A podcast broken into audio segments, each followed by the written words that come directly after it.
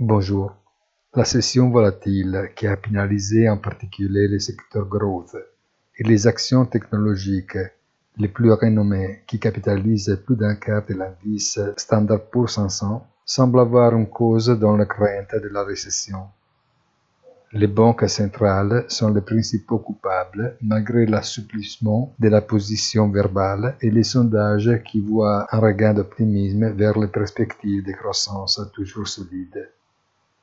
Mais liquider l'année en cours, des doutes surgissent pour ce qui sera le 2023, également considéré une menace mineure de l'inflation et des taux d'intérêt avec une marge de croissance plus limitée qu'on en le pensait jusqu'à hier.